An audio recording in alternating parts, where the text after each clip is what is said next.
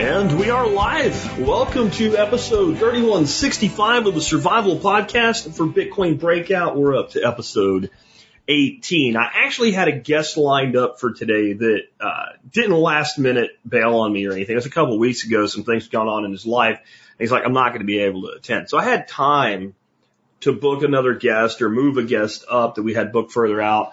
But I thought, you know, there's a lot of stuff that happens in the world of Bitcoin and the Lightning Network that I want to have discussions about. And a lot of times my guest isn't really the person to have that specific discussion, or at least like if it's a variety of stuff like today, like we're going to talk about a little bit more about the fold card, a question I get about that all the time. Buying stuff with Bitcoin when people don't take Bitcoin, should you even worry about it? Um, we're going to talk about why shitcoin projects fail so miserably. We're going to talk about uh, an idea I have that would be a great product to build on Bitcoin, and there's actually a product that's 99% there that just they use a shitcoin because well they do. Um, we're going to talk about the Lightning Network and a lot of BS about the Lightning Network that I've heard on Bitcoin Twitter, uh, such as it's controlled by banks, which is one of the dumbest things I've ever heard a human being say in my life. Uh, we're going to talk about the, the claim that no one uses Lightning. We're going to look at exactly how much use there is on a Lightning Network. Um, the argument about Lightning Network, but it uses a third party. Why that's stupid.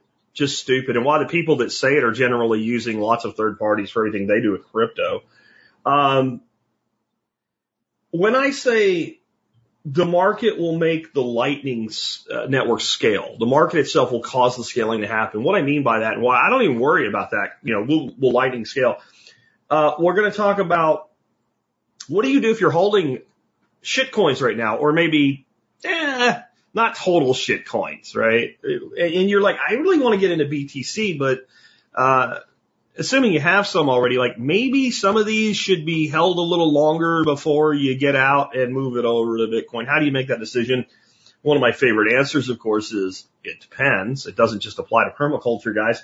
Um, we're going to talk about why products like Wallet of Satoshi are fine for day-to-day lightning use and why the whole well, it's custodial doesn't even matter with the type of transactions we're talking about and why they're actually really private compared to running your own lightning node, at least for now. Uh, we'll talk about something that really destroys the energy argument, the current Bitcoin uh, hash rate during a bear market. That's something that people aren't talking about and should. And we will talk about MicroStrategy for all the fun about they're going to get margin call there. They're like quadrupling down selling some of their own shares of stock and buying more Bitcoin and how they're even, some of the mainstream media is even flooding that. So as you can see, this would not really be a lineup to talk to a guest about unless I had like, if I had Guy Swan lined up or Brian Harrington, we could do all that. But a lot of times my guests are from specific companies going into their tech. So I thought this would just be a great opportunity to talk about this on a different level. Before we dig into it, let's go ahead and hear from our sponsors today. Uh, I have two sponsors of the day for you today, and sponsor of the day number one is Start9. Start9 will help you take back your digital sovereignty. That's what it's all about. Yes, you can run a Bitcoin node. Yes, you can run a Lightning node. That's great. That's exciting. That's wonderful. I just did a show though with Jesse Markowitz last week on all of the types of things that Start9 will enable. I know the uh, the baseline embassy is sold out right now. I'm waiting to hear back from Matt Hill about when those will be in stock again. Uh, the kind of upgraded server, the one that's a little bit more than a thousand bucks, they're taking pre-orders on that. Um, I'll get some more information from you guys for you guys on Matt, but it's definitely something to check out. Go into their marketplace and look at all of the the apps that you can run on your own server, your own private messaging, and, and I'm looking really hard at upgrading to the newest kind of beefed up, faster, can handle more users version and starting to set up some of my own 100% privately encrypted ch- chats for groups that I allow people into only and to start working more and more toward the concept of closed networks uh, for people that want to do business with each other in a private manner. and to start ferreting out more and more about my ultimate plan for human sovereignty. Uh, we call that the digital nations. Next up today, the Ridge Wallet. Now, I'm sure you hear wallet, and if you're listening to a Bitcoin show, you're like, Bitcoin wallet. No, this is a wallet wallet. And this is a wallet that I actually own and carry myself all the time. It's the Ridge wallet. Here's mine right here in my hand. I love this thing. It protects your digital identities. You know, you have all these credit cards and stuff and identifications now, and they have RFID chips in them. All that information can be sucked up for really cheap parts you can buy on eBay. When you encase it in titanium, that ain't gonna happen. And it's just really a cool, awesome, cool company to check out. Uh, again, look at some of the stuff they have now. They've really expanded their line of EDC gear since I brought them on. And remember, Ridge Wallet and Start9 both, we'll get to that one in a second, that slide y'all are seeing right now. Ridge Wallet and um, Start9 both do discounts for MSB members. The Start9 discount would pay for a membership, one of my, my private membership, for three years if you bought the least expensive thing that they have. Uh, the Ridge Wallet discount's 10%. It ain't going to pay for your whole membership, but it's good quality product and therefore it's not cheap, so 10% matters. And uh, that's just two of over 60 uh, vendors that we have discounts with for you. You want to learn more about that, go to the survivalpodcast.com, click on members to learn more. All right, so I want to say before we start here, if you have questions or comments for me to, to pay to, to comment on, please put at least the first few words in all caps. If you're in the live chat, if you've already done that, and I, I would say do it again because when I'm running the, the multiple screens and stuff like that, I miss stuff. And, and at this point, I probably have missed a couple already. Also remember, I will never, and I mean never, ever, never, ever, never, never, never, ever, never, ever, never ask you for any private information, especially in the comments in a video or on social media. I don't use WhatsApp, the person that you'll see with my logo and saying, Hey, contact me here for special information. Bullshit. I don't do that. If you want to talk to me, talk to me by email. If you see something like that in the comments, just because it's got my picture or something, it doesn't mean it's me. And if it's saying stuff like that, I didn't do it. Please report it and we'll see if YouTube or Instagram or whoever the hell you're on uh, cares about that. I will never, ever, never, ever, never, never, never, ever do that. I know at least one person got scammed. Uh, I feel bad about it, but you can only do so much, I guess. All right. Let's start digging into this. So a question I've gotten over and over is Jack, why do you prefer the fold card to BlockFi? And I, I don't really necessarily like have anything against a BlockFi credit card, but you know, BlockFi is a credit card, Fold is a debit card. Right off the bat, that's a different thing. Um, when I am putting money through my Fold card, my big thing is I am spending money that I would have spent anyway, and I'm looking to maximize my return on it. The BlockFi is a flat 1.5% uh, charge or uh, Bitcoin back on everything. I'm not aware of any kind of bonuses or things that they do like that. I almost never get less than 1.5% with Fold by using the spins and what have you. And in many instances, I get a hell of a lot more, especially on small purchases. And I wanted to kind of just, for those of you on the video, give you kind of a, a, view into what that actually looks like. So if you if you look here, this is uh, I took my wife out to to lunch at uh, the Woodshed. It's a beautiful place on the river in Fort Worth, kind of a higher end place. All we had was a few drinks and some deep fried chicken skins, about as keto as it gets. The drinks weren't there, margaritas. Um, but you know, we sat there for several hours and, and enjoyed some people watching in the river and what have you. And I only had a few spins available. So when I hit 1.5 instead of one, I like said, well, I'm going to take that. So 1.5 would have been the same I would have got from BlockFi. The important thing is to look at the amount of sats that was on this particular day. It was 7,244 sats on $107. All right. So keep that in mind as I go to the next one. So this was a purchase that I made at TJ Liquor, which is a little liquor store up here. It was probably a bottle or something. It was the same day. And you can see that when I spun the wheel, I got a purchase history match and they gave me one sat for every dollar I'd spent in the last 30 days. Now we pay all our bills with the Fold card except for the car payment because they won't take it. We pay our electric bill, our health insurance for Dorothy and myself. I just bought a great big, very expensive, uh, vac, uh, cryovac machine. Uh, what do you call it? A chamber vacuum machine. That was like 1800 bucks. So I've spent $5,000 in the last 30 days. Now, I know somebody like, holy crap. Well, again, we pay every single thing that if you can pay it with a Visa card, we pay it through Fold. That's our rule now. Well, that means on a $15 charge, I got 5,000 sats. I didn't work out the percentage on that, but if you look at, again, I want to go back to the woodshed, $107, one and a half percent got me 7,200 sats at the liquor store, I spent $15.89 and I got 5,000 sats. And I found when I have a lot of spends and I use them on low purchases, almost inevitably, not every time, but most of the time I end up getting that option. So I really like to use my spends on my smallest purchases. If I go, you know, pick up a pack of beef jerky or something, I'm going to use that. Here's another example though, and this is something I just don't think you can do with BlockFi. We buy a lot of stuff from Amazon every year. I always at least for the first $500 in spending, spend my money, my Amazon money through Fold. And I do it by first buying an Amazon gift card. They give you a code, you drop it in your Amazon account and it recharges your gift card balance. You get a 5% cash back or, or Bitcoin back on that. So on 50 bucks, I got another 10,000 sats. And then you're going to go spend that money on Amazon that you were going to spend on money uh, on Amazon anyway. And on a on another small purchase, I got a 1% gift card boost. And that meant if I was going to and I knew I was going to buy a gift card that day because Dorothy wanted to order some stuff. So I ended up getting another 2200 sats. So I got 12,800 sats on a, a $50 purchase. So I, I just don't think you're going to be able to do that kind of thing with, with BlockFi. Now, I, I understand that that requires a little bit of game theory and what have you.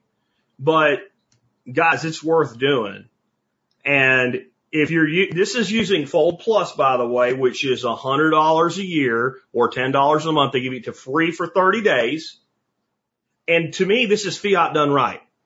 When I have to spend fiat, I want it to result in Bitcoin going into my hands. And the, the, how much tax am I going to pay on that Bitcoin? Being totally above board with the IRS. If I were to tell them what was happening, nothing. Zero because I'm not being paid in Bitcoin. I'm receiving a discount on a purchase. It's not considered income. And that's according to the IRS. So this is never tax Bitcoin because I don't spend my Bitcoin. Isn't that beautiful? And this is Bitcoin with no kind of purchase history or anything like that. Now, does, is BlockFi worth having? You know, if it works better for you, go get BlockFi. I, I'm not going to like, I'm not, I don't have a fold logo tattooed on my arm in gold or something like that. I just think it works really well. And if you want to know more about it and, and, and, get the fold card yourself, uh, I have it in today's show notes, but all you have to do is go to the bitcoinbreakout.com forward slash fold and you can find all the ways that I game the fold card. And I think it makes a hell of a lot of sense, which brings me to my second point today. I got a question from somebody yesterday in email, but how do I buy groceries or gasoline with, with Bitcoin? Uh, you buy it with the fold card and you get Bitcoin for spending fiat. That's my honest answer.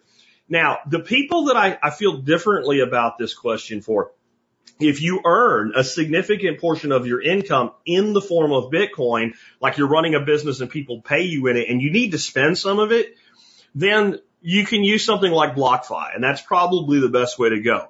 But this is honestly what I do. If I am buying from somebody and they do take Bitcoin, I never spend my Bitcoin. I open the Strike app, S-T-R-I-K-E, right? The Strike app. You can download that and, and install it on your thing. Or you go to my Bitcoin tools page, which is the Bitcoin breakout forward slash tools and use my link and that'll give me a little bit of money. Help me out. It's up to you. I don't care. Do it either way you want to. And I go into Strike and I go deposit the, and I deposit the amount of money and a little bit of extra just to be careful, be sure that it's going to cost me. And that happens in seconds and I have dollars in strike. And then I take their QR code or whatever and I scan it and I pay them in Bitcoin. and I've ne- I never had Bitcoin. I only had dollars. I've not created a taxable event for me. And the only taxable event they've created is the one they would have had anyway, which is they've received compensation for a thing, whether it's dinner or a, a, a widget. It doesn't matter. That's what I do. I do not have the desire to spend my Bitcoin that I'm hodling now, I do spend Bitcoin like supporting other podcasters on Fountain, and as more of these layer two apps, like there is what you'd call fun money. But when it comes to spending money in the real world, I want to use this, the beast's money where it makes sense, and I want to use Bitcoin where it makes sense. And the beast money makes sense getting out of my hands, and Bitcoin get, makes sense getting into my hands. Now, there's a lot of people that feel different. They feel like we need to do every transaction we can in Bitcoin, you know, get to zero, don't use any fiat. If that's what you want to do, fine. It's not only complex though right now, it creates an accounting nightmare.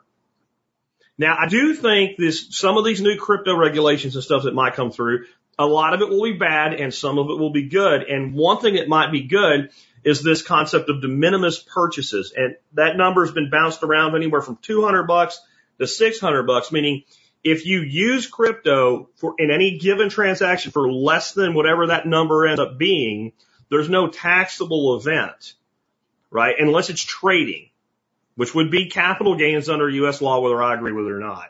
And so that you can start to use Bitcoin that way. That would help people in that situation. But I have no desire to have, you know, 57 sheets of printed out crap to go to my CPA to account for profit and loss.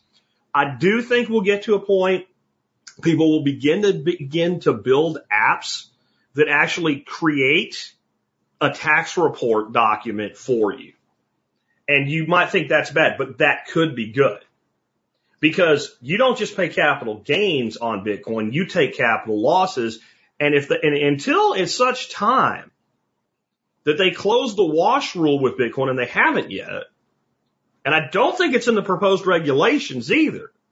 You can sell and buy back Bitcoin, capitalize a loss, and you can do it instantly. You can literally sell it right now, buy it back in 30 seconds, record the loss. So if you had float Bitcoin and you were siloing it into a place, so first in, first out doesn't screw you over. I can't get into what that means today, but only the spendable Bitcoin is going in this one place. So first in, you're just an aggregate average you could literally be capitalizing losses on an ongoing basis and minimizing your tax impact of doing all this stuff. But doing it manually, I have no interest in it. Bitcoin is never money or maybe someday money. And so that's how I handle it. I spend dollars into Bitcoin when somebody wants it. I spend dollars to dollars when somebody wants dollars and I do it through the fold card whenever I can. And all I'm trying to do is every month at the end of that month, I want to be able to answer a, a, one question with yes. Do I hold more sats now than I did on the first of the month? And I have not had a month go by in years where I couldn't say yes to that.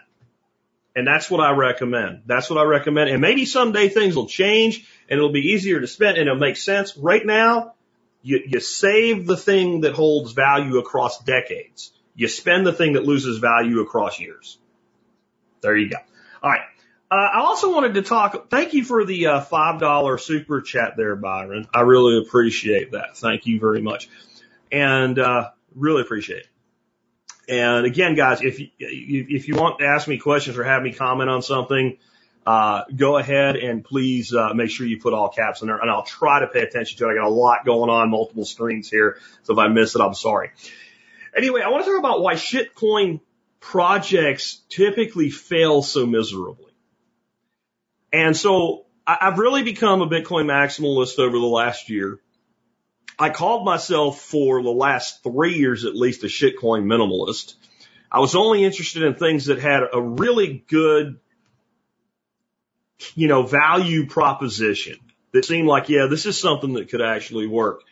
And one of the things that happened is even the stuff that I saw that had a, a, a decent value uh, proposition, a different use case that, that seemed like, yeah, that actually could work we now have developed with lightning and liquid and layered solutions to where most of those use case scenarios have been dissolved.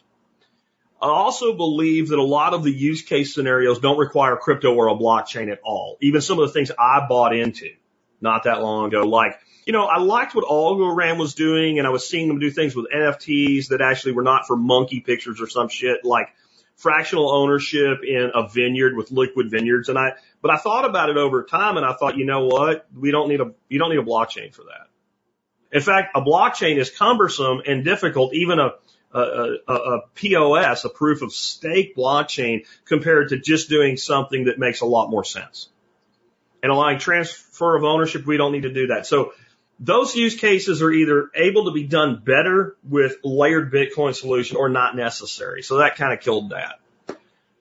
But the bigger thing, the, the bigger thing for me in, in, in killing off even my shitcoin minimalism was I, I decided to sit back and say, okay, so this has been going on about a decade now. Who rolled out an altcoin? So I'm not always being derogatory and calling them shitcoins. Who rolled out an altcoin? Said we're going to build a thing and then built the thing and the thing actually has a function in the real world that somebody that's not buying into it for cryptocurrency only would use. And I have an, I, there's probably more than one, but I only have one. I only have one that I can think of that people use on an ongoing daily basis that actually is a functional, functioning product in the real world. And a lot of people using it don't know anything about cryptocurrency and do not care. And that's the Brave browser. That's the only one. Brave raised something like $35 million introducing the BAT token which is on the, the freaking uh, ERC20.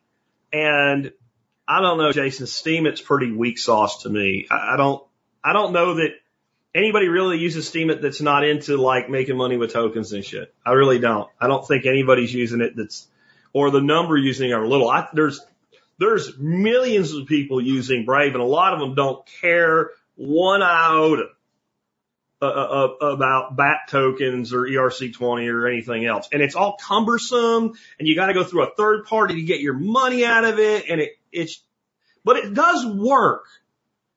And if I give you Steemit, if I give you Steemit, it's two.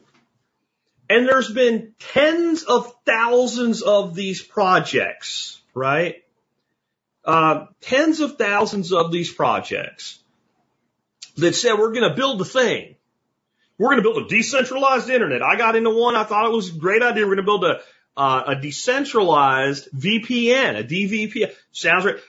They don't ever end up building the thing to the point where the thing is introduced into the real world and people without religious zealotry for the idea actually use it. They don't build the widget, the gadget, the technology, etc. And a technology that allows you to flip one cryptocurrency into another cryptocurrency does not qualify for this. Right? Execute smart contracts. To do what? To do futures trading on cryptocurrency? I'm sorry, that's not a thing in the real world. There's, you just think about all of the promises.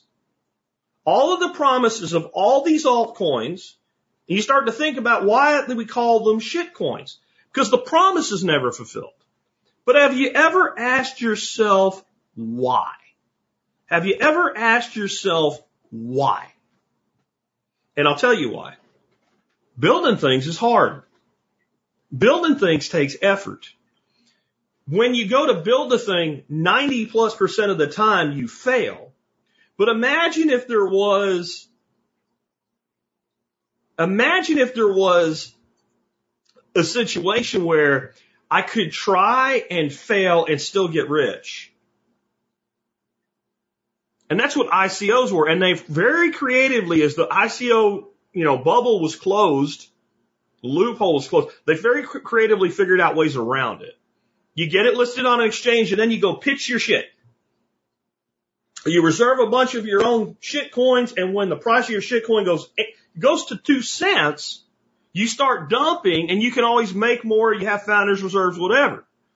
And even if the person's well intentioned and they're like, you know what, this project's stalling out, all these, you know, cheap coders and coders I was, I was paying here and there and whatever, like, they don't really seem like they're working anymore and I'm losing value. Like, but I got a bunch of money and then the, the determination is reached where, you know what, it would be easier to do now. It would be easier to use the recognition we have of being successful, even though we didn't build the thing, to say we have a new thing and roll, roll out another crypto and do it again. Oh, and I do have one more. I have another crypto project that actually delivered a thing that people use that don't really care about crypto. Odysee. Odysee. Basically a YouTube like site. And it does get used by plenty of people who don't really understand anything about crypto. So it's all been things that could have been built without it. And I would say this. All of them could have been built now and work better using Bitcoin and Lightning than they work with proprietary shitcoins. Nothing against people that built them. Nothing at all against people that built them. I understand why you did what you did. I made the case for you at the time, and with my understanding at the time, it made sense. But right now, here's a product I would build if I was going to build a product. I would build the new browser with integrated lightning. Don't tell me you can get the all the extension or whatever. I understand all that. I get that. No, I would build the browser. I would probably build it on Chrome because there's so many things that already work well with it, which is what Brave did, which is what Dissenter did. Dissenter's Gab's browser. But I would have integrated lightning. I would probably pay people in the beginning in sats to download it and use it. And I would probably like, you have to use it like a certain amount of hours for a month and then you get your sat reward and it'd be something small 10,000, 20,000 sats, four or five bucks. And I would do it like the first thousand get this much and I would descend it to get people into it and using it. But I would integrate everything. I would, I would do what Brave promised to do, but failed to do. I would make it really easy to reward any website that you're on. And there's things that do this in pieces and parts, but I would integrate it into a browser. You download it, it's all there. It's all there. So that people could run advertising through it, et cetera people would be like, I know you can install Shapeshift or whatever. You, like, no, I'm talking fully integrated from the day you download it forward. And I would do everything and anything I could do with it. And you'd run into one problem. And it's the problem that Brave has. When you go into the app store, they start restricting things that you can do inside the Google Play Store or the Apple iStore, et cetera. And this is why I think Lightning would work better because it's just a feature. It's not a conversion tool. I wouldn't make it and I wouldn't get involved as I would do what the layer two apps are doing. We are not an exchange. You cannot buy Bitcoin through us with fiat and you can't convert your Bitcoin to fiat. We got nothing to do with that. All we do is let you transact transactions and it happens to be Lightning is one of the ways to do that. I would run a routing node, a, a, a series of routing nodes under that, and my primary monetization would be fees on the network. That's just an idea. You know what? 90% of the work's done. Chromium is open source. Anybody can build on it. It's 90% there. And I know the easy answer is, well, just make more plugins. You don't have control. I would want control if I was going to put my time and effort into this. And, uh, I think there's some ways to do that that I'm not going to get into today that would, would begin to circumvent things like app stores eventually in time. All right. Next up, but that's why I think shitcoins fail so miserably because it's too easy to fail and make money. And, and this is just human nature. Like it's hard. And what keeps a person that's put a company together and a project together working through the brick walls is well, if this doesn't work, I'm going to lose my house. That's what keeps you, like, that's what made the survival podcast successful. It wasn't that I was going to lose my house, but it was like, if I, like every day that I went to my old world and I owned the companies that I was involved with, at least part of them. I was a partner in, in like four different companies through a holding corporation that I was also a partner in. I made a lot of money, but I hated it. I hate it. When I was out of that company, my old partner called me up six months after I was completely divorced from everything. I mean, I had no obligation and he just wanted to run some things past me and get my opinion, which I'm never going to tell a friend no to that. So we talked for about an hour. I had a beer, sat out on the deck and talked to him. And when I got done, I was, I was back in the mode that I was in when I used to work there. And when I hung the phone up, the first thing I said to myself was, I have to quit. I didn't even work there. How the hell am I going to quit? That motivation to free myself from that misery could only come through the success of what I was doing. So that's why I got up at three o'clock in the morning. That's what it takes to build a going concern from the ground up. If you can succeed without going through that process, you won't unless you are really a true believer. You'll have to be able to turn down the one ring. Because the real one, one ring is the power to print money. All right? You're going to have to turn that down. And that's very difficult to do. If you're going to build with Bitcoin and Lightning, it doesn't guarantee you success and you can't print it. That's kind of the whole point. Moving on. Um, I've heard a lot of people on Bitcoin Twitter, the fudsters is what I like to call them, and they say that, you know, Bitcoin's not, or I'm sorry, Lightning's not really decentralized. It was a scam. It was a scam. It was, it was done to take away peer-to-peer transactions. It's not decentralized. It's actually a tool of the banks.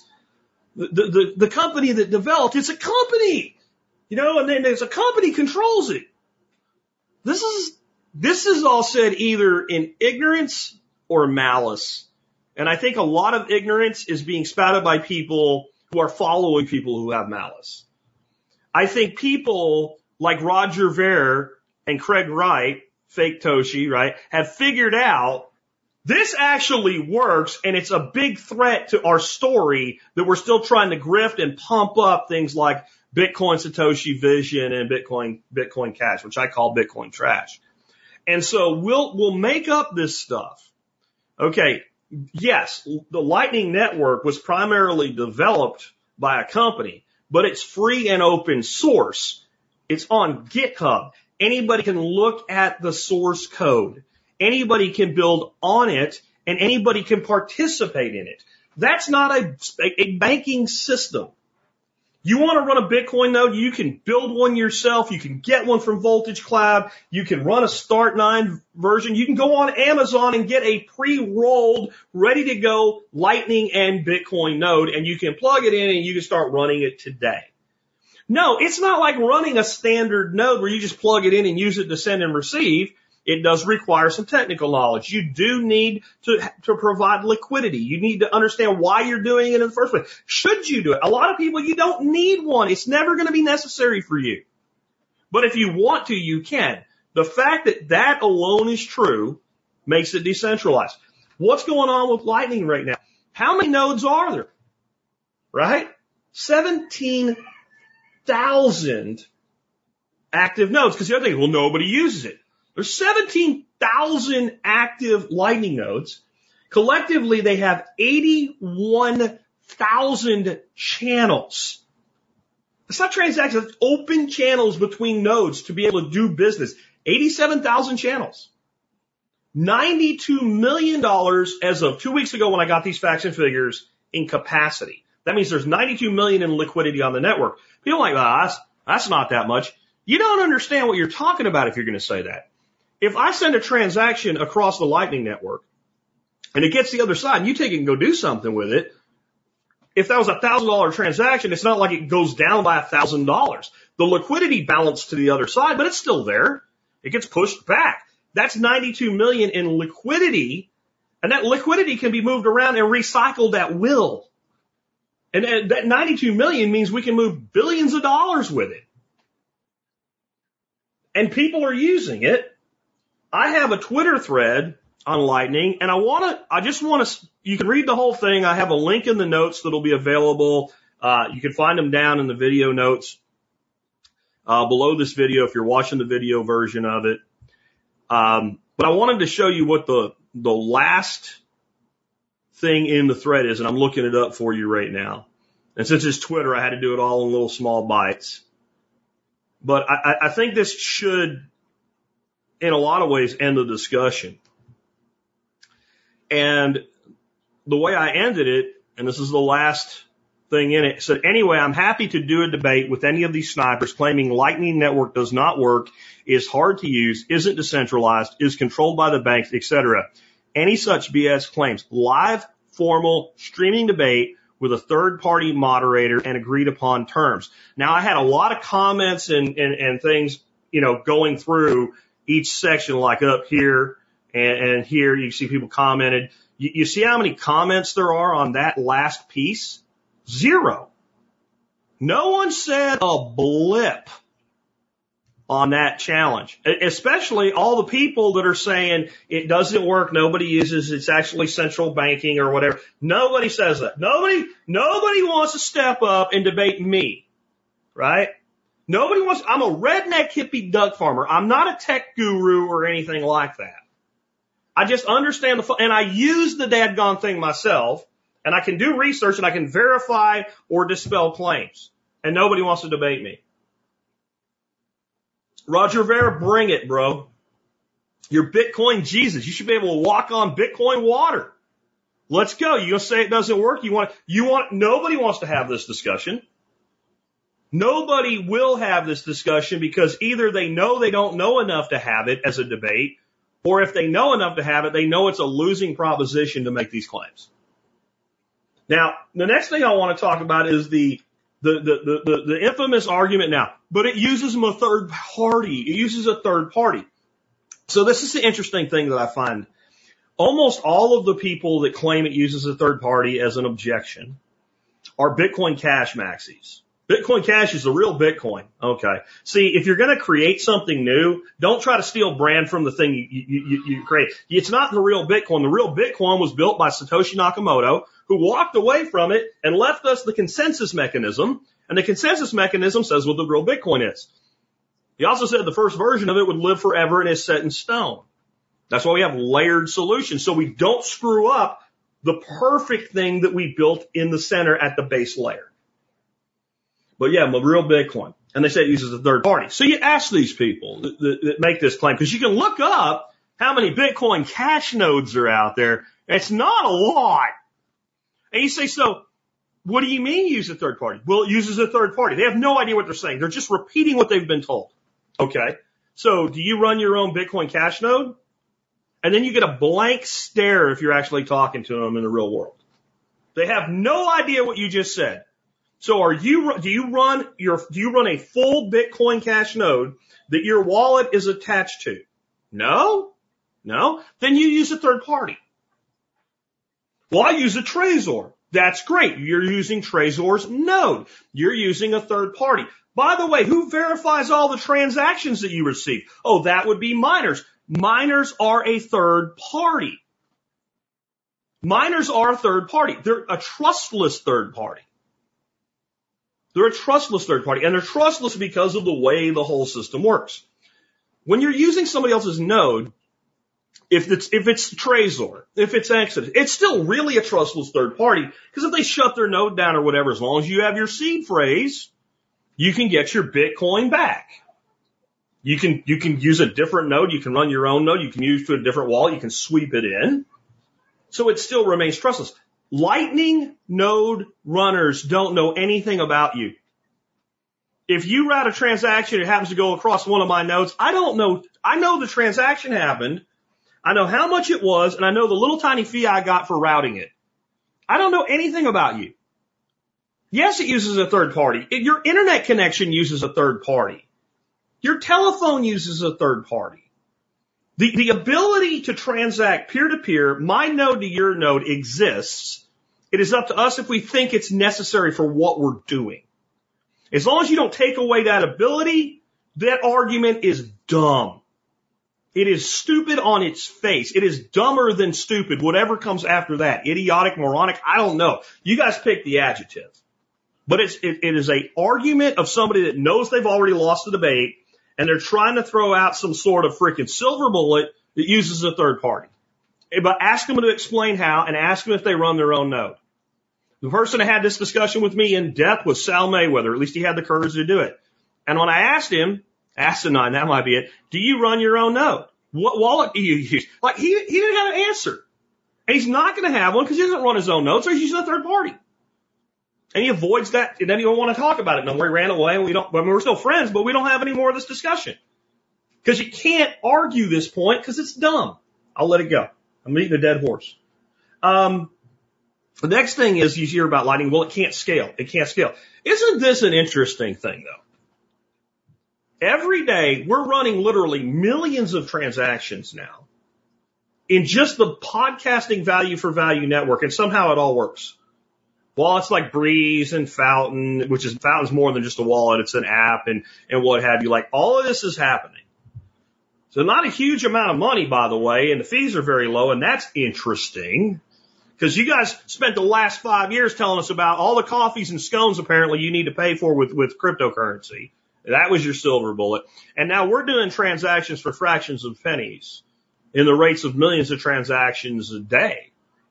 I know it's millions because I'm not that important and I'm doing tens of thousands of transactions a day from people streaming sats to me and giving me boosts and stuff like that. Because you listen to a two hour podcast and you're streaming and you're streaming sats per minute, that one user is doing 120 transactions of one sat, five sats, eight sats. Some of you guys are real generous, 15 sats a minute. Thank you.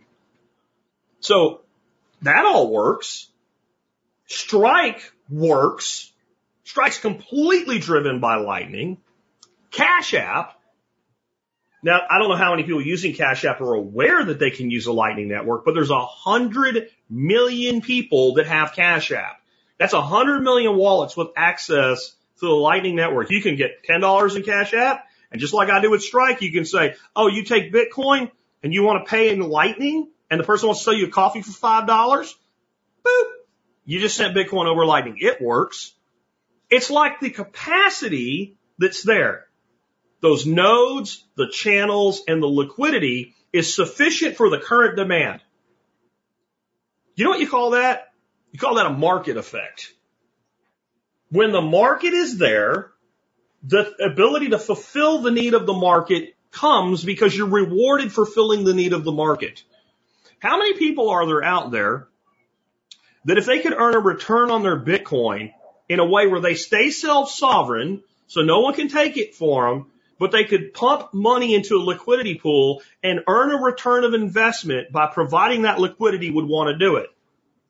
Yeah, all of them. All of them that are informed and understand this. There's all the liquidity necessary to do this. And all, every time that liquidity gets pumped in, all it does, it's like another MicroStrategy buying 4,000 Bitcoins. That money is now tied up in the network. It's earning a return. So I don't want to, I don't want to take it out and I'll pay tax on the 4% I make or whatever it is, you know, and it might be three or 4% a month that you can make. How? Because your money's being, it's not like you're getting a, that little tiny charge. It's you, it's being recycled. As that money moves back and forth, you're taking that little half percent instead of Visa's 3%. It's, it's being used over and over and over again. There's real return of investment. There's, there's real ROI coming as that network gets built. So as more people use it, right? As more people use it, then the demand will be met by the need and by the, the, the, potential to earn a profit. That's the free market. That's how it works. All this shit, you know, the banks are going to use it, whatever. Good. It's money. I would expect that everybody uses it. That's called hyper Bitcoinization. So I'm not, I'm not even worried about scaling. I'm not saying it'll be completely bump free. I'm just saying that the more demand there is, the more development will happen, the more nodes will be rolled out, the more channels will be open, the more liquidity will be pumped in. Because right now when people say there's not enough liquidity, there's not enough liquidity for what? What transactions are failing due to lack of liquidity? Now, people, there are transactions that fail. That's somebody like my first transaction on Lightning failed because I didn't know what I was doing. So I opened a channel. I didn't have the liquidity on the right side of the channel. I tried to send a little bit of money. It was like 20 bucks and it failed. That would go down as a failure of transaction. But that was me learning and playing with it and sending my own money around in a circle. That's not an actual, like once I understood how it worked and I balanced the channel, oh look, it works and I use it every day. I use my own node every day. Here and there people are, I'm not even trying to be a, a routing node, but occasionally some transactions are routed across my node and I get a little bit of sats for it. Interesting. So there are no transactions failing due to lack of total liquidity in the network or lack of number of channels on any significant meaning. And if it fails, you don't lose it. It's not gone. You just do another transaction. Occasionally when I'm moving money out of Fountain to my own node through my Zeus wallet, I'll have a failure. Sometimes I have a failure, and by the time I try to do it again, it actually went through. It was, it's an error message, but it's not an actual failure in the transaction. The money's not gone, it's still there. Right? So I'm not worried about scaling. I'm not worried about scaling at all. Markets drive demand. Right? That's, it's, it's that simple.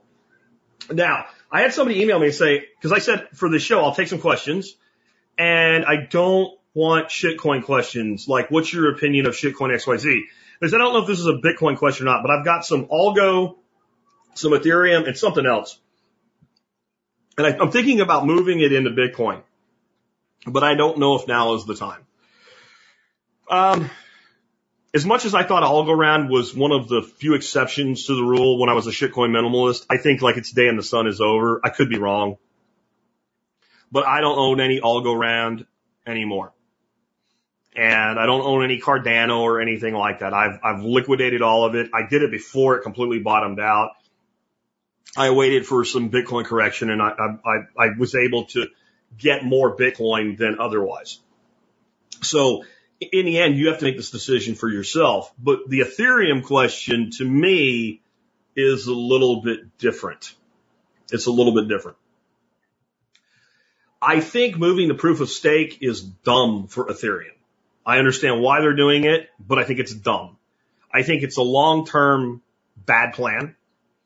But I think for all of the dogpiling by Bitcoin maxis on the merge and the problems that they're having, and it's literally like a 1980s freaking WrestleMania thing where all, like a 20 man battle, but they all turned on one guy and they're off the top rope hitting him in the head and stuff. The merge will, you gotta be careful with what I'm saying here. I'm not saying it's good. It will work. In other words, they'll do something and they'll say it worked and the people that believe in the faith will go, okay, good. And all this staked ether will be locked up for a long time after it works, and then people won't be able to get their Ethereum that they pre-staked out. That is bad for those people. It's good for people holding ether, and I think it's why it's being done, not the bullshit technical reasons being given for it. I said way back when this started, if you if you stake your ether, um, and and you earn a bunch on it, and at the end of this cycle, it's worth a lot of money. There's a real potential for once all that ether is unlocked for it to get dumped into the market. And this will prevent that. That's kind of good if you have like a big giant founders reserve and you're like, you know, like in the Ethereum foundation, you have lots of Ethereum. You don't really want those people dumping their, you want to be able to capitalize. You've been working a long time for this to pay off for you. So I think that Ethereum could experience a huge upside from here. Now I wouldn't buy it, but this is a situation, and all I can tell you is what I'm doing personally. I have a pretty good stack of Ethereum. It didn't cost me much money at all. But when I bought it, it was when it showed up on Coinbase. I didn't even know what it was. I had done really good with Bitcoin and it was this thing and it was like the only other thing you could buy on Coinbase at the time. It was like you could buy Bitcoin I think you could buy Litecoin and this Ethereum thing. And that maybe it wasn't even Litecoin was on there. I think it was the only thing that they had other than Bitcoin. And it was 97 cents.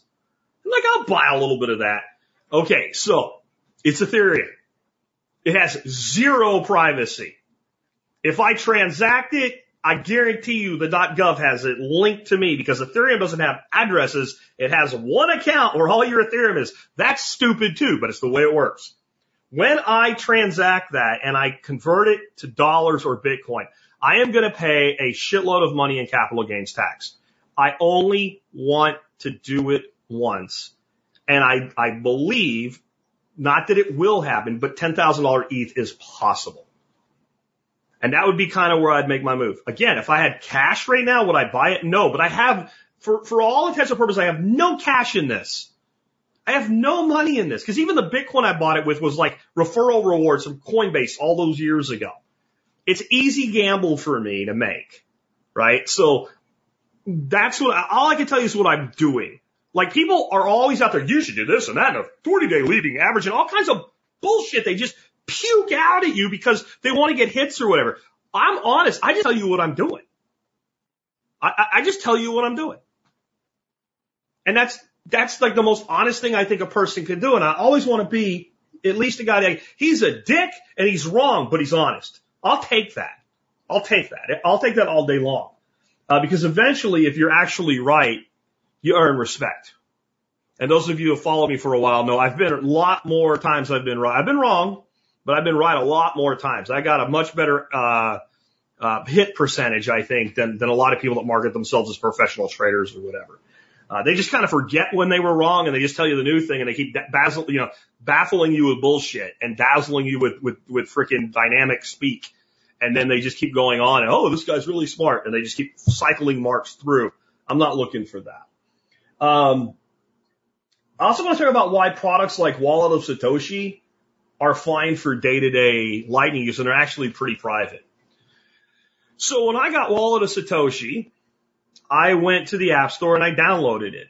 They asked me for no information whatsoever. Now, if I want to buy Bitcoin in it or whatever, I have to do KYC, but I, I didn't do that. They assigned me a Lightning, an LN email address, beefy Persian 37 at walletofsatoshi.com. If you want to send some Bitcoin there to see if it works, please do. I like Bitcoin in Lightning form. Um, they know nothing about me. They don't know who I am. I actually have a node I have opened with Wallet of Satoshi, and you can know more about me from my node than from me using the Wallet of Satoshi app. Again, when you route a transaction, if it happens to across one of my nodes, I don't know anything about you. It uses onion routing, which is what Tor does. And that means that the onion basically has layers of encryption and each time it's handed off, the layers are rebuilt. So you don't know how, you don't even know how many times or how many places it went through. I don't know anything about you.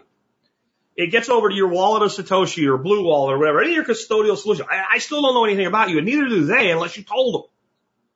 And then you send it from that wallet to an on-chain Bitcoin address when you've collected enough and you think it's time to get it out of this lightning format and you have some Bitcoin wallet you've set up and generated a new address, it's, it's, it's about as private as Bitcoin can be right now. Now, if you're a node operator, there's a lot more that can be determined about you.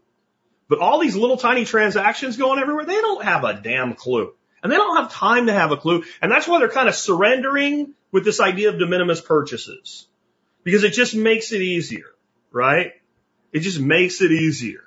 If, if you just say, hey, we're not gonna, we're not gonna worry about things below this number. That's basically saying we'd like to, but we, we, we can't figure it out and we don't want to admit that, right? We don't, we don't, we don't want to admit that. So we'll just, we'll just say it was our idea. You ever notice that? The government in general, government in general will say, you know, we're going to change, like when nobody listens to them anymore, then they change their idea. Like when everybody just like demasked, they're like, oh, we're not going to enforce mask mandates. I don't know. They look kind of stupid. So they just like, oh, we've determined the science has changed, right? It's a common pattern in government. So yeah, Wallet of Satoshi. And then the other thing is, what are you using this for? What are you using this for? If you're using something like Wallet of Satoshi, you're probably using it for all those scones and coffees the Bitcoin Cash people. Those guys buy a lot of scones and coffee, man right? They buy a lot of scones and coffee. Or you're, you're, you're cruising down to El Salvador and buying some tacos where people actually use Lightning Network Bitcoin. Sure. So you're talking, the, the, it's money that you would carry as cash in your wallet. That's what Lightning is. It's cash. You treat it like cash. And so you're not really, what are they going to do? Like there is, there is the potential that Wallet of Satoshi could potentially maybe steal your money couple hundred bucks, and then they've destroyed something that works really well and has a lot of, it's been around for a couple of years. It's done millions in transactions, huge presence on the network. You're going to give all that up to steal a couple hundred bucks from a few people. I, I just don't think it makes, it's not that I don't, it's not that I trust people. It's that I trust people to do what's the best for themselves. And that would be the best for themselves. And people know who these people are. And if you did that to like all the people that, like you might end up with a big red X on your head and be marked for life instead of being a very successful business. Right? So again, I, I don't put any money into a custodial lightning wallet any more than I would carry cash in my pocket. And honestly, even on my own node where I have full custody, I still keep the majority of my Bitcoin in on chain Bitcoin. It's only for this type of you know, high speed final settlement transaction. Uh, next, I want to talk about something else that this is getting no, it's getting no publicity. It's actually a huge deal. I saw somebody mention it on Twitter. If you, if you go to my Twitter and you, you look through some of my retweets and stuff, you could probably find the original source of it. Um, but they said that it's, how are we sitting at a time when the cost of energy is higher than it's ever been and the hash rate of Bitcoin is up? That was the full tweet that they made. And I said, you know, that's an interesting observation. The thing is, you're missing a big part of it. The part you're missing is we're in a bear market. It'd be one thing if we were in a bull market and that was the case. But their point was to energy, and they said the only way you are at a time and place where the, the, the hash rate of Bitcoin, which is all the, how much mining power, how much hash power is being done by miners to mine and secure the Bitcoin network. And the more that number goes up, the better it is for the security, stability, and reliability of the Bitcoin blockchain. Right? It's a good, hash rate go up is good. And what they, they made a very succinct point. The only way that can happen is that Bitcoin miners are buying stranded and lost cheap energy that would otherwise be generated and lost if they were buying the energy that most people are, then you couldn't afford to do this right now. They're buying the cheapest, most sustainable stranded energy they can get. And that's how the hash rate's going up. But again, in a bear market. So right here, for those that are on the video, right here about October 2021, this is the all time high. That's Bitcoin sitting up in the $60,000 range. Way over here, as of this, and this is, this is a current chart right now. Bitcoin's around 20,000 bucks last time I checked. It it went down in the teens or up from there, but right around 20,000 bucks. We're way, way, way up. We have almost doubled the hash power. Not quite. That would be about 300 E. So we're at like a 70% gain in hash power with a what? one third of the price. Your energy arguments are moot. Your any energy arguments are dead. There is no way that you would have anything like that going on right now if Bitcoin was actually a burden to the electrical grid. It's done. I don't even want to have the discussion anymore. And it's one of the most fascinating metrics in Bitcoin.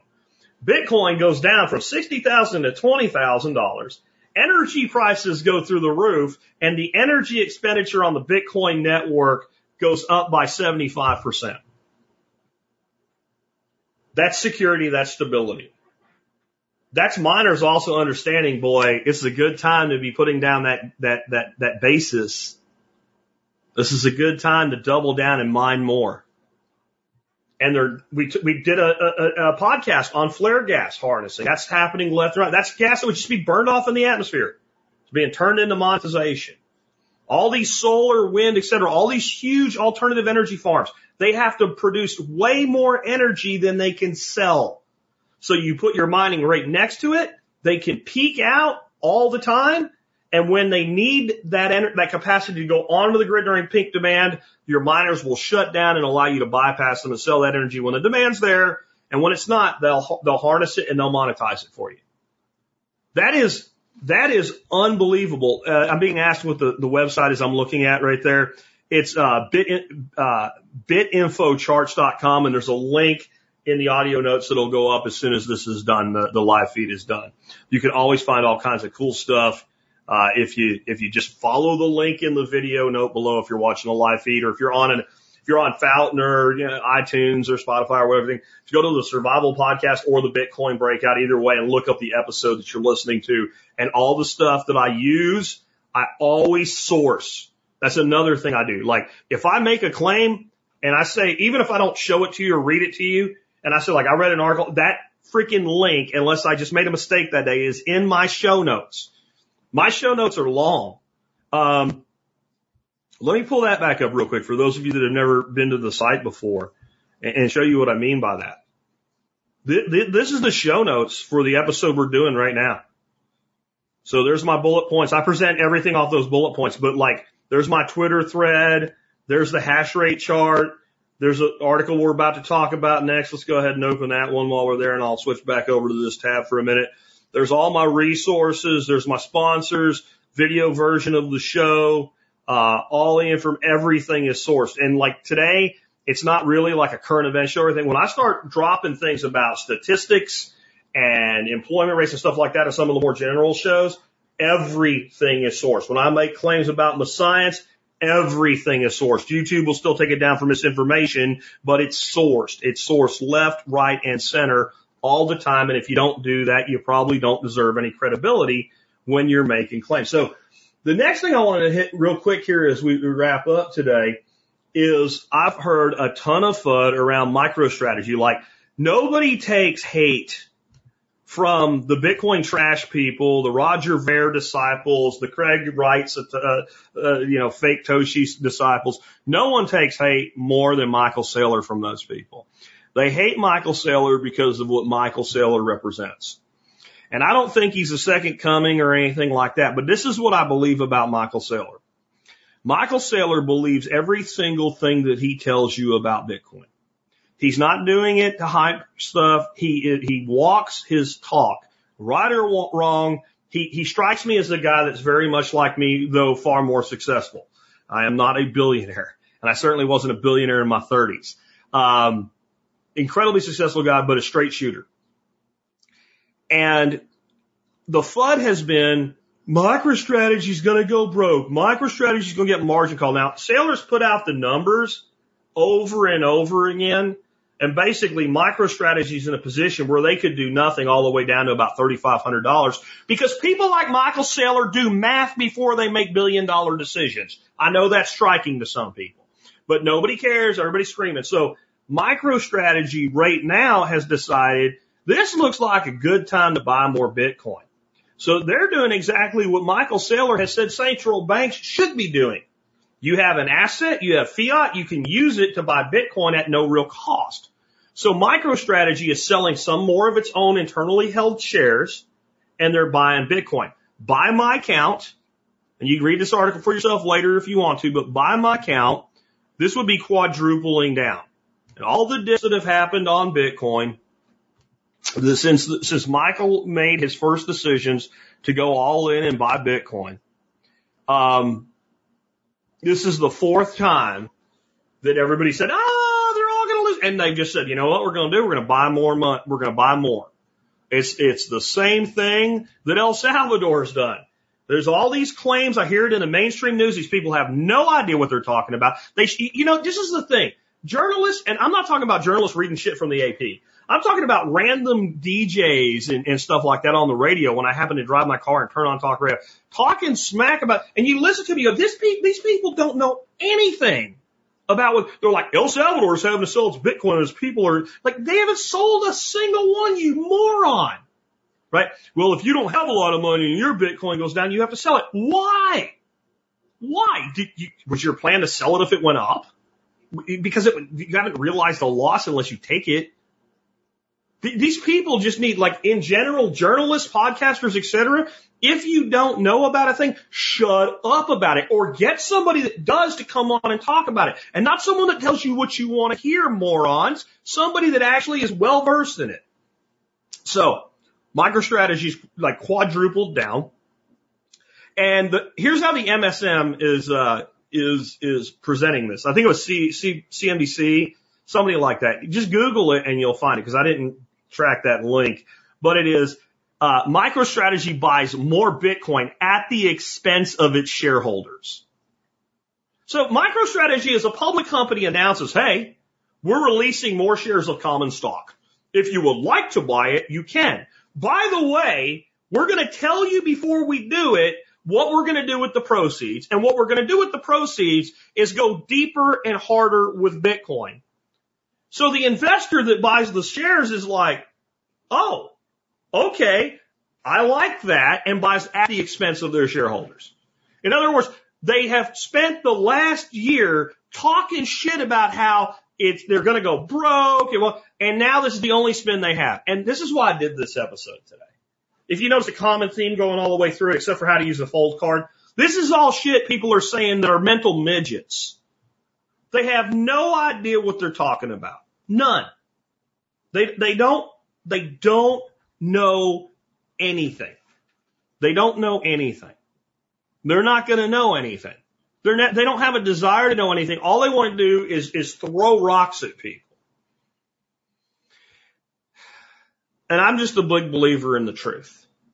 I'm a, at least the truth as I understand it and, and admitting when I don't really know an answer. On that, I'm going to start taking some questions. I've got like seven talking points, uh, that were in all caps. Those of you that are still on the live feed right now, if you think of something or want to do something, uh, you want me to comment on something, all caps from here forward, I'll come back and hit it one more time as long as not too many come in and bury it. So Hunter says, how do you orange pill someone resource page or something yet? Um, I'm kind of, I've kind of given up on orange pilling people. People come to Bitcoin when they're ready. I'll expose them to the idea and walk away. The whole idea of orange pilling is like, it's like being one of those people that goes around and knocks on people's doors and says, I want to tell you about Jesus. It doesn't work. And somebody out there who proselytizes is going to tell me about the person they went to and they got saved and it did work. Well, no, you, you happened to hit them at the moment they were ready. And, and so if you hadn't done it, something else or someone else probably would have. I'm not saying you're wrong for doing it. I'm just saying that's, that's, that's how this stuff works. That's how this stuff works. So this is all done by planting that seed. So if I know someone owns a business, I'll say, do you take Bitcoin? Well, no, you should. If you want my help, let me know. I'll help you set it up. I have my nephew and my niece-in-law. I guess you call your nephew's wife your niece-in-law. Um, they run a very successful online business. I've told them to do it. They don't do it. Last time we talked about it, I said, okay, I'll tell you what. I'll come over. I'll, I'll physically do all the work to onboard you. I'll get everything set up so you can start taking Bitcoin and I get half the Bitcoin you take in the first 30 days. Now, did I do that because I really want the Bitcoin? No, I thought that maybe if I was willing to say it that way, that they'd start to say, wait a minute, he thinks he's going to, he, he's, he's going to do well with this. And I didn't care if they took me up on the offer, said, shit, we better get off and do it. They still haven't as far as I know. And that's family. I've onboarded a hell of a lot more people with the survival podcast that don't know me anything other than as an online personality than I have in, in the real world. And that would probably be the case for just about anybody. But I think one of the really easy ways to get people to at least think about it is with Lightning being so inexpensive to get somebody to do something like download Wallet, Satoshi or Blue Wallet, throw five bucks in your Cash App or your Strike account. Cash App's better because they probably have Cash App and send them two, three, four, five bucks in Lightning and show them how it works and say, look how this works. You can literally get your Cash App and you want to buy more and hold it there. You can just do this. If you ever get more than a couple hundred bucks in there, get back with me because that's not the most secure way to hold it. Things like that. I think we do a lot better if we, uh, I think we do a lot better planting seeds to get any idea to, to, to find fertility than we do trying to, like when you say orange pill to me, it's like, I want to take this person from zero to all the way on board with Bitcoin in an hour. And I want you to think back to what it took over time. When you really decide I want to know more about Bitcoin, you're looking at somewhere between 20 and 100 hours, I think, of study. Because it's not just, hey, here's a way to use money that it's not outside of the federal government. It's history. It's game theory. It's thermodynamics. It's understand, the first thing you have to do to understand Bitcoin is to understand the satanic system that you're in. And I'm not a religious person. It's still a satanic system to me. It's the most evil thing you can invoke. Right? That's why I say it's a satanic system. I don't think the Federal Reserve's all in hoods chanting and burning babies or anything. I know some of y'all do. That's y'all. You believe that. I believe something else. But it's still a satanic system to me. It's evil. It is profiting off others through basically legalized and state endorsed counterfeiting. There is no more inherently evil system on our planet than the fiat system.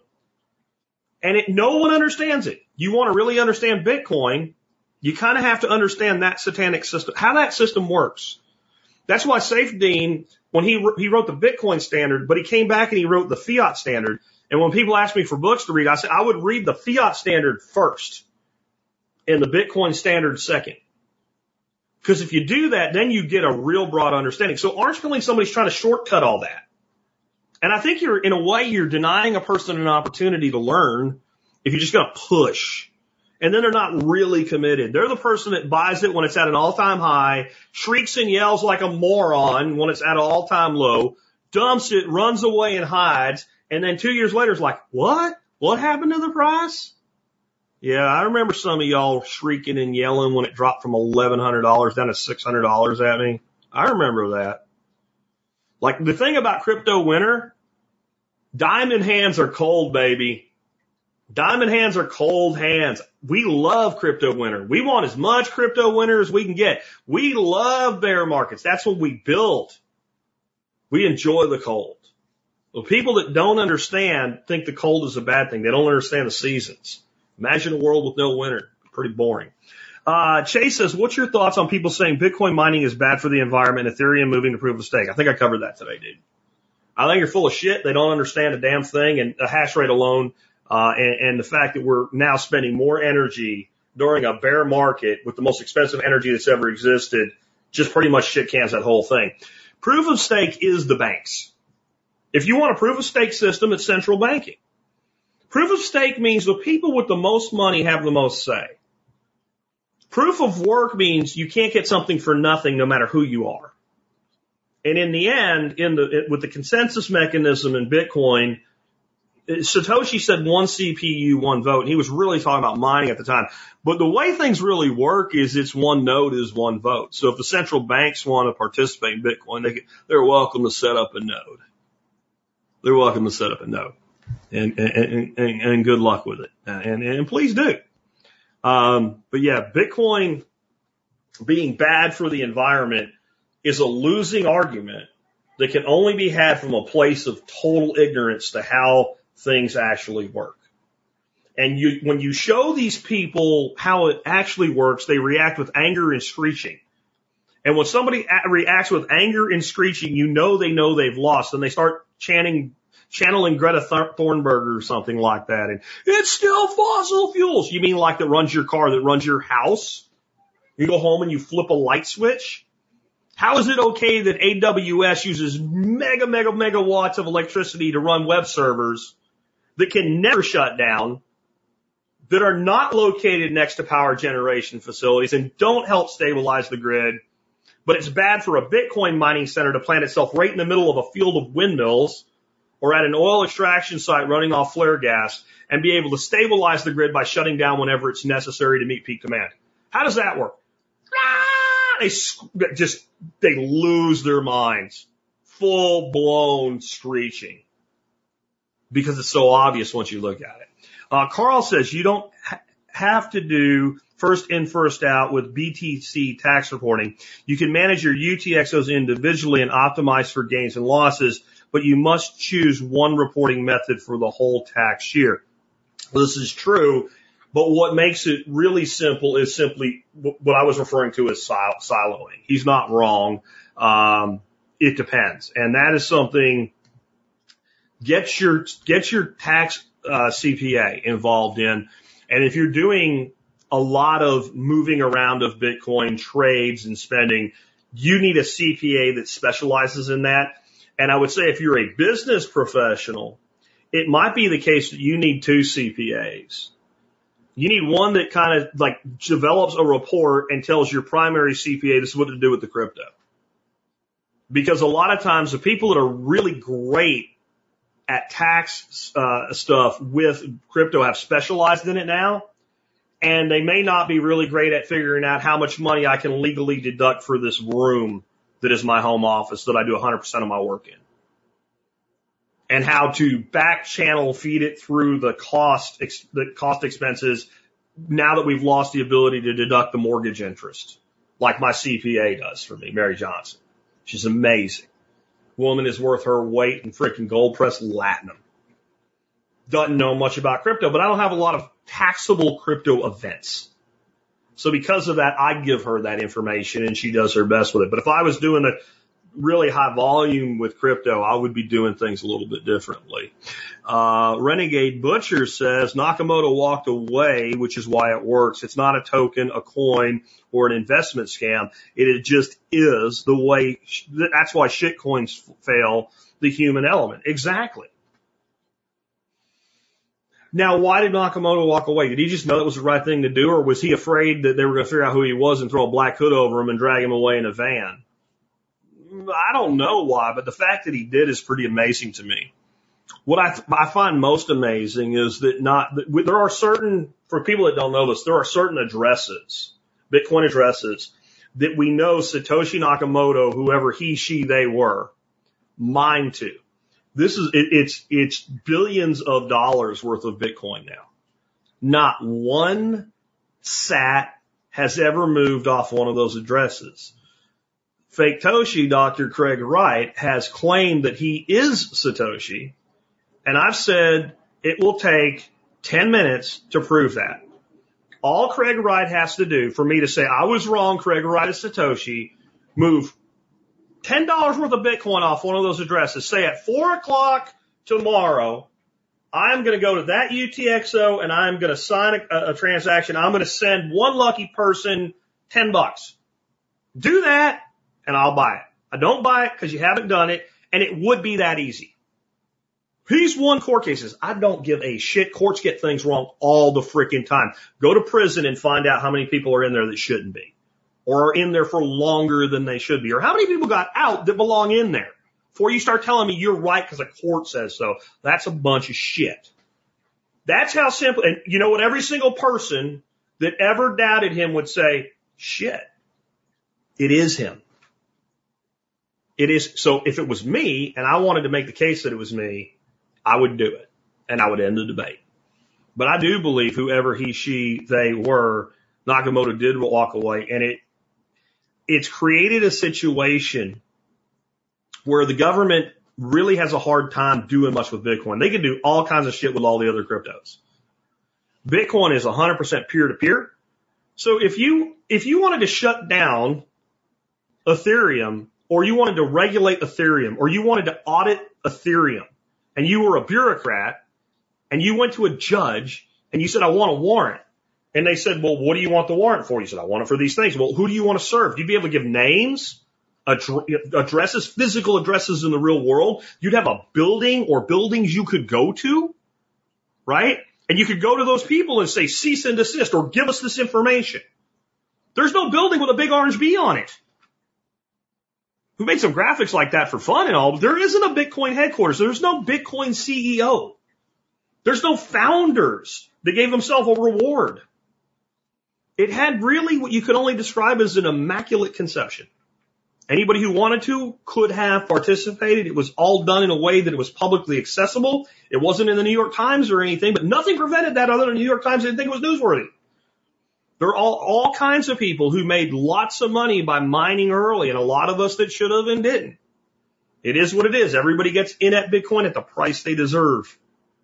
And it is because he walked away. It's exactly because he walked away. And that is the best thing Satoshi ever did was walk away. The second best thing he ever did was make Bitcoin. Uh, Joe Tippett says, I reserve the right to be wrong. Jackism 2013. Uh, I'm glad you've been around that long, Joe, but I'll tell you what, it's, it's not a 2013 Jackism. It's a 2008 Jackism. I promise you, if you go back to the, the genesis of the survival podcast, within the first 60 episodes or less, and I do a daily show, guys. So 60 episodes is two months. I said I reserve the right to be wrong. Probably put it in text within the first week on my disclaimers and, and policies uh, thing on the site. I absolutely reserve the right to be wrong. Nobody can can be right about everything, and uh, and and so I think anybody that doesn't say something like that shouldn't be trusted. You can't trust a person that won't admit that they can be wrong and won't admit that they are wrong. They'll always, you can always find a way to talk around being wrong. You can always find a way to, to just be wrong and forget you ever said it and never say, Hey, I was wrong here. It, it, it's a, it's a different thing when you, you, you're willing to say it. And when I first did it, I wasn't trying to be, you know, perfect or anything. What actually happened is I started doing my show, the survival podcast on preparedness and things like that. And I started giving people advice like, you know, how to store gas and stuff like that. And this is very early on. This is, you know, first few weeks, few months. And I would get emails, Jack, because you said this, I did this and send me pictures of like gas stored in their garage with my, my numeric method and stuff like that. And I, instead of thinking, wow, this is great. I'm going to be successful. I thought, holy shit. You say a thing People you never met before, listen to it and do it. You need to be very careful with what you say.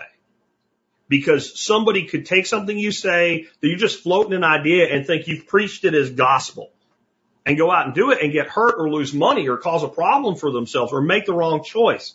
So I've always tried to be real clear on opinion versus fact and ideas versus I did this and it worked. I have theories and I have theories that have been put into practice and tested and retested and, and, and, and turned into solid functional things. And I still say with those, when we're talking about things like permaculture and gardening, your mileage may vary. You're in a different climate. You have different soils. How many hours are you going to put into it? Do you, did, did I really explain what I think I explained to where you actually understand what I said? Or do you just think you, like, you got to be careful. You have to reserve the right to be wrong. On that, Lily Farm Food says, can you explain how CoinJoin works? At a very rudimentary level, and we're in that world I'm just talking about. I am not an expert in CoinJoin. CoinJoin basically allows multiple people that are using Bitcoin to join in a single transaction and receive their Bitcoin back in multiple transactions to obfuscate who really has the Bitcoin. The problem with it is you can, with chain analysis, you can kind of look at a certain amount goes in, a certain amount comes out and where it went, and you kind of figure out where it all went. It, I don't think it really works as good as people think that it does. It also, from the experts I've listened to talk about it, specifically on Peter McCormack's show, What Bitcoin Did, which I really need to get back to listening to. I haven't listened to it in a long time. Um, it sticks out. Like it uses a spe- specific number in each transaction. So like it's like, there's a CoinJoin. There's a CoinJoin. There's a CoinJoin. I think we're going to get into situations where Bitcoin privacy will be more protected by software and applications than things like CoinJoin. Um, and I also think that maybe sometimes you don't need or want to do this. And here's what I mean by that. If, if you're trying to do this, I assume that you believe that if the government looked, they would be able to say, this quarter Bitcoin belongs to Lily Farm Food, right? Okay. And they would probably be able to say, we're pretty sure. And what you're trying to do with this obfuscation is make it more difficult to say who really has the money. But if your concern is, well, I went to a KYC exchange and I bought this Bitcoin, this quarter Bitcoin, and I sent it to my Exodus wallet or I sent it to my Trezor or something, and now the government knows I have it. Well, they probably don't, but they could find out. They could one way or another subpoena records from Coinbase and say Lily Farm Foods bought a quarter Bitcoin on September 13th, 2022.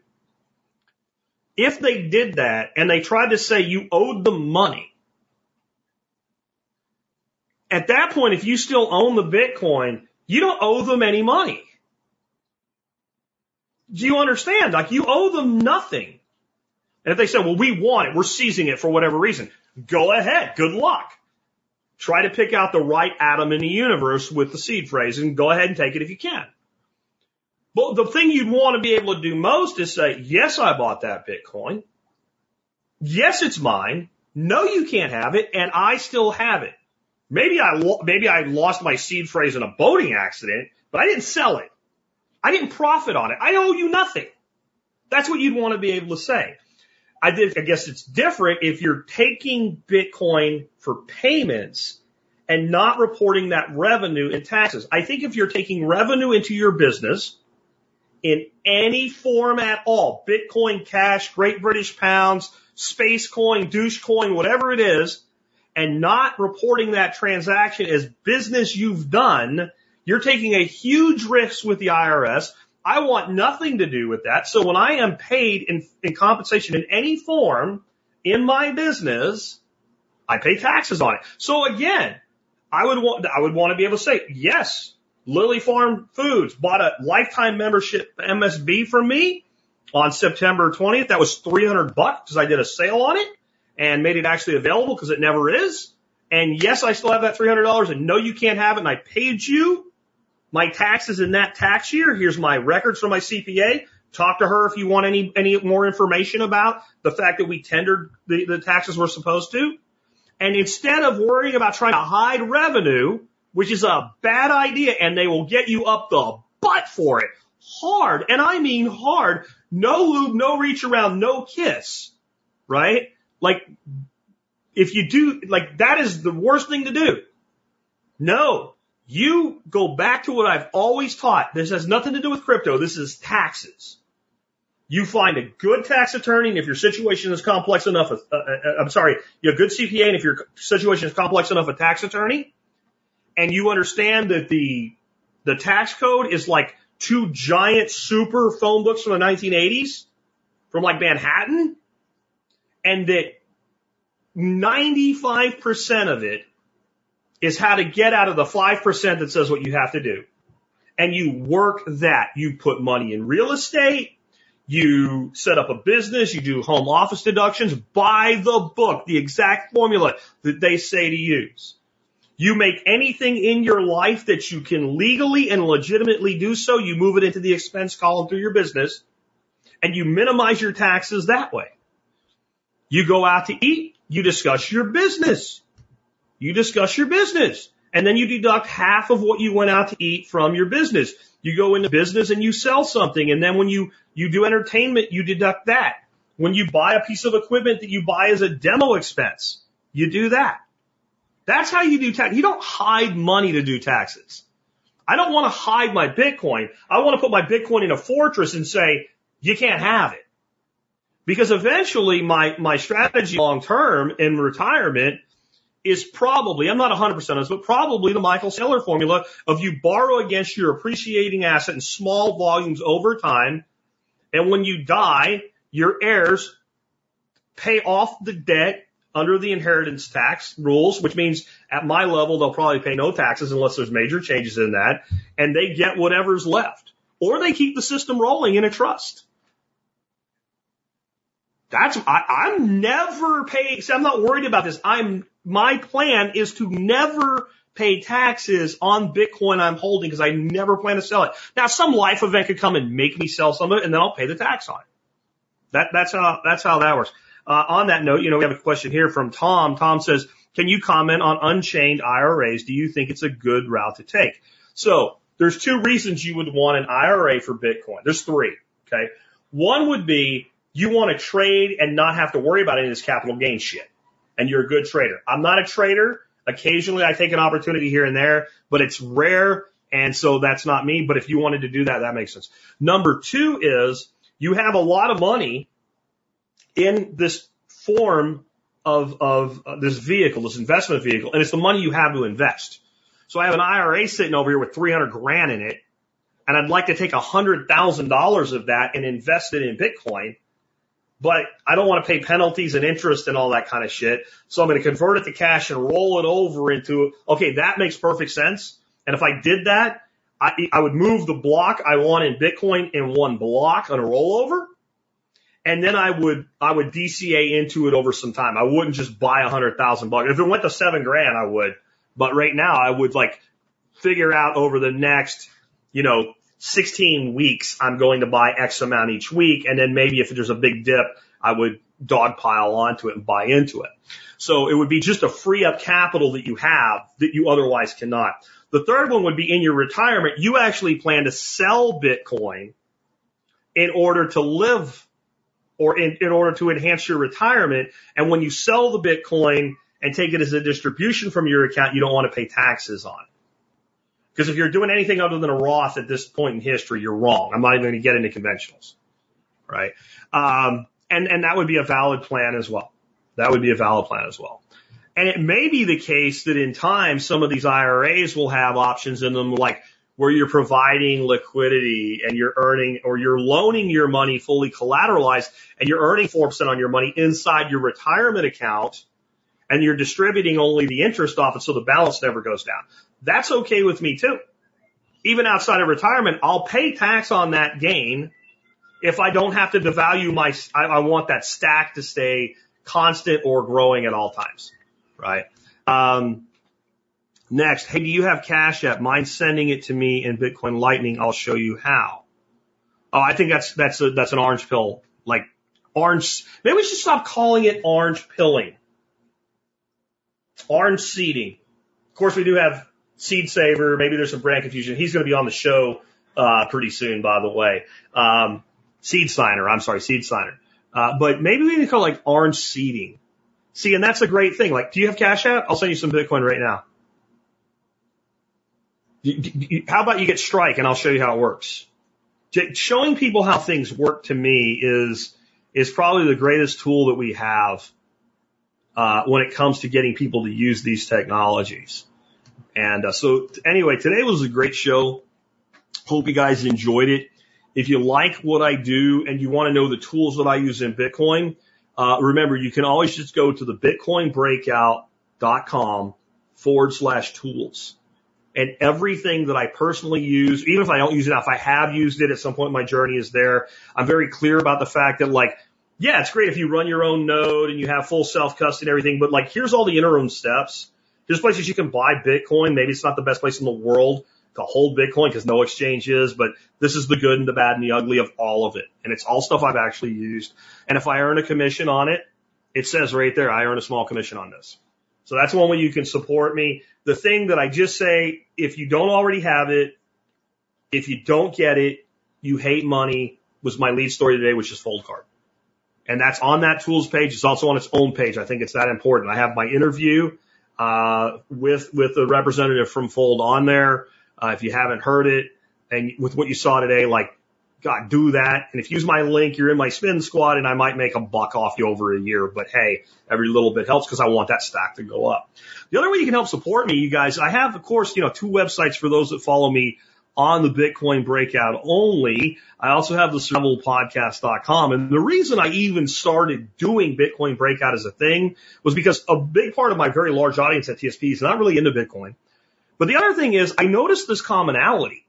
I noticed that a lot of people that are into Bitcoin end up into keto and prepping and homesteading and permaculture and grass-fed beef and all this other stuff. And I'm like, you know, maybe if I go out and speak to the Bitcoin crowd in a way that's a little bit different, if I become the guy that talks about lightning, but not from a technical weenie standpoint, but a practical application standpoint, if I bring the people on the show that normally don't get on shows like the bigger Bitcoin shows, like like Peter McCormack's show. I'm not worried about you know the the great investment advisor of our time. The company is actually building tech. Maybe I'll reach more Bitcoiners and I'll bring more people into the space that is TSP. So check that out if you haven't. And one of the things you'll find there is that I do uh, item reviews. Sometimes they have to do with prepping. Sometimes they have to do with Bitcoin. Sometimes they have nothing to do with either. This is kind of an in between. Uh, my item of the day today is the King Kooker 12 slot leg and wing grill rack. Uh, my buddy David Siegler, who I did a cooking show with for a while, said this thing is magic when he ate food off. You can see how the wings hang there if you're watching it. But what I think it does better than wings is the drumsticks. It allows the chicken to hang and be cooked with the air around it. And I have some amazing recipes built into this write up today. Again, just go to survivalpodcast.com and uh, start uh, scrolling down. If you're listening to this well into the future, where it's kind of full, fell off the front page, just search for Kooker K O O K E R. You'll find it right away in the search box there. And uh, let me give you one recipe that's not in the write up. There's this stuff right here, Walkerswood chicken seasoning. This stuff is fantastic. And this is how you make something that'll blow your mind and it'll be keto and it'll have rice that's not really rice. So you want to rub your chicken down with this stuff really good. There's the hot version and the mild version. The mild version still has some really good punch because it uses scotch bonnet uh, peppers and some other things. And you rub that chicken down today and you put it in a safe container and throw it in the refrigerator and wait till tomorrow. You wait till tomorrow. Then you take your legs or your wings. I think this works better with legs. You hang them just like this and you put them on your grill and you use a smoker tube, a smoker tube like this one right here. and you load it up with smoker pellets and you run that thing for about an hour with the grill off. No heat. You cold smoke it however you want. We, we've actually used the real pimento wood from Jamaica, but it's expensive and I don't think it makes that big a difference. Hickory, mesquite, whatever you, apple, whatever you want to use. You, you run an hour of cold smoke on it. Then you turn your grill on and you cook over indirect heat. You cook those chicken legs over indirect heat until they're about done. This is the thing. And if you look at, I have a video on here and you'll see how I did it with aluminum foil. You can either do it with a pan. You'll have to watch the video to see it or you make a reservoir with aluminum foil so that when all those drippings are coming down, they don't go into your grill to cause grease fires later. And you reserve that grease. That is full of flavor. That is money. We do not want to throw that away.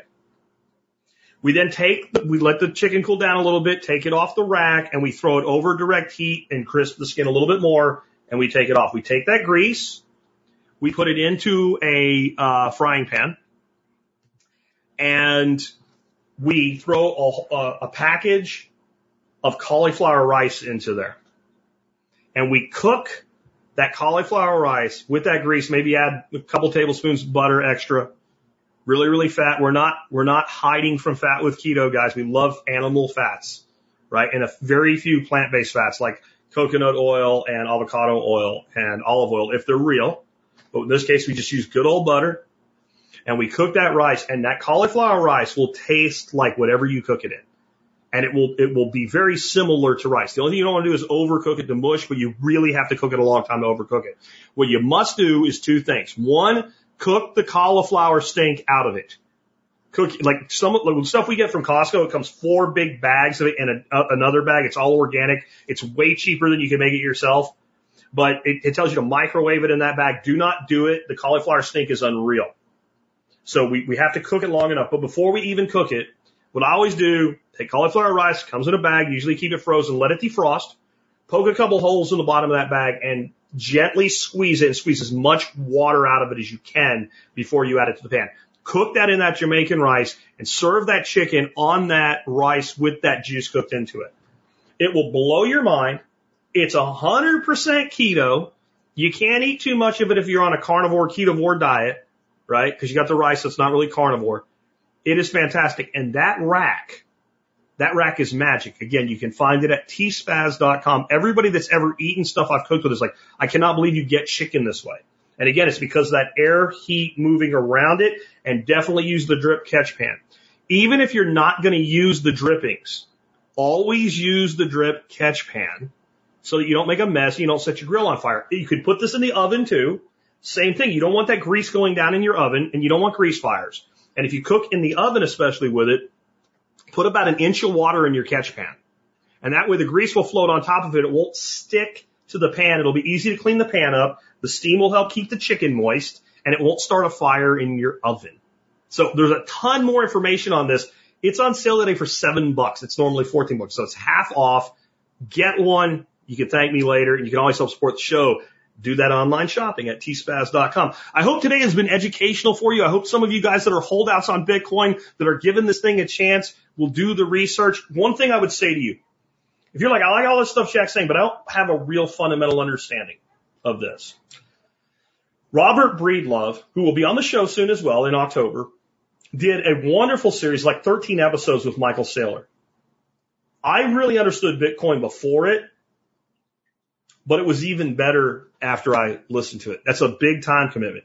But the other thing you can do, follow me on Fountain.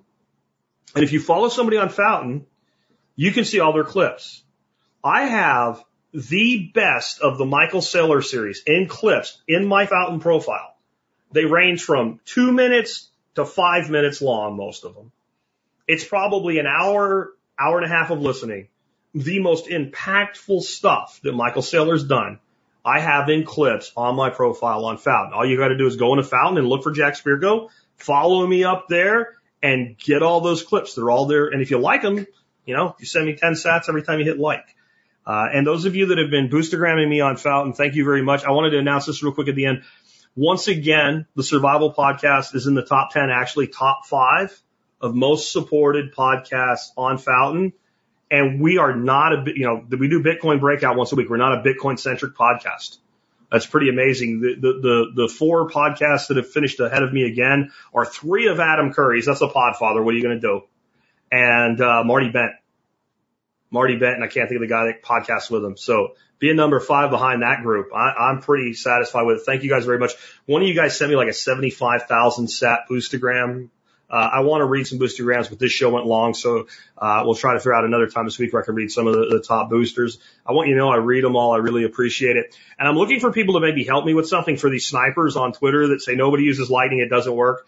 I, I'd like to set up a live stream where I actually have Fountain open and I have people streaming to me while, and not, not for that video, but just stream, just pick an episode and stream to it. I'd like to get like 20 or 30 people streaming at once so you just see the transactions rolling in. One sat, two sat, three sats, four sats a minute over and over and over and over. Yeah, Matt Odell. That's, that's Matt Odell and, and Marty Bent. Yeah. They, they, they're number, like number three this week. I'm number five. Adam's one, two, and four.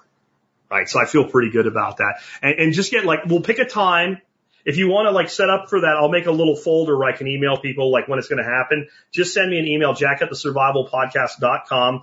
Uh, TSPC Fountain in the subject line. I'll throw you in the folder. It'll be probably sometime next week. I don't want to do it in the middle of one of these longer episodes because I want it to be its own thing. It's also the case the audio will not be quite to the level because I will have to either sacrifice my USB port for my camera or for my mic and use the deck mic when I do it. So I don't want that in the middle of a podcast.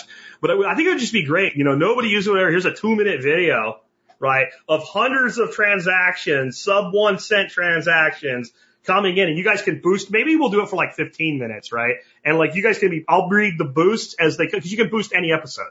And I'll just be watching, oh, we just got a boostergram. Says, how's it working, Jack? Whatever. Like, I think that would be fun. And I really, I'm tired of this. I'm tired of this. Nobody uses it. It doesn't work. It doesn't have bullshit. Let's prove a point. And, you know, you can participate in that for well under a dollar. And, uh, I think it'd be fun to be part of it. And, you know, I'll be reading your usernames and your boosts. That'd be fun. So if you want to do that, shoot me an email. We'll get that set up in the next week or so. Uh, but I got a lot going on. I got a workshop coming up. I got to get out and, and some other stuff going on, but we'll do it soon. Thank you guys. And tomorrow I have something that's sort of crypto related. Um, this is going to be, this is going to be awesome. I have the uncommunist, uh, Alex Svetski and Mark Moss coming on the show. Now, why is that not a Bitcoin breakout? Because we're going to be talking about geopolitics more than Bitcoin. I'm sure Bitcoin will come into it, but that was a, that was a pretty good win. So so Alex reached out to me and wanted to be on the show and he filled out the form. I don't know if you guys know who Mark Moss is, but that's pretty big win too. And he's like, do you want to have just me or do you want Mark on? I'm like, yeah, I want Mark on. So we've got both of them booked for tomorrow. We're going to have a great episode tomorrow. You guys take care. I'll catch you then. You pull yourself up, they keep bringing you down. Are they gonna bail you out just run you around? They said you should have a house the American way. A dollar down, a dollar a month, and you'll never have to pay. There's a better way to do this. Let me show you a better way.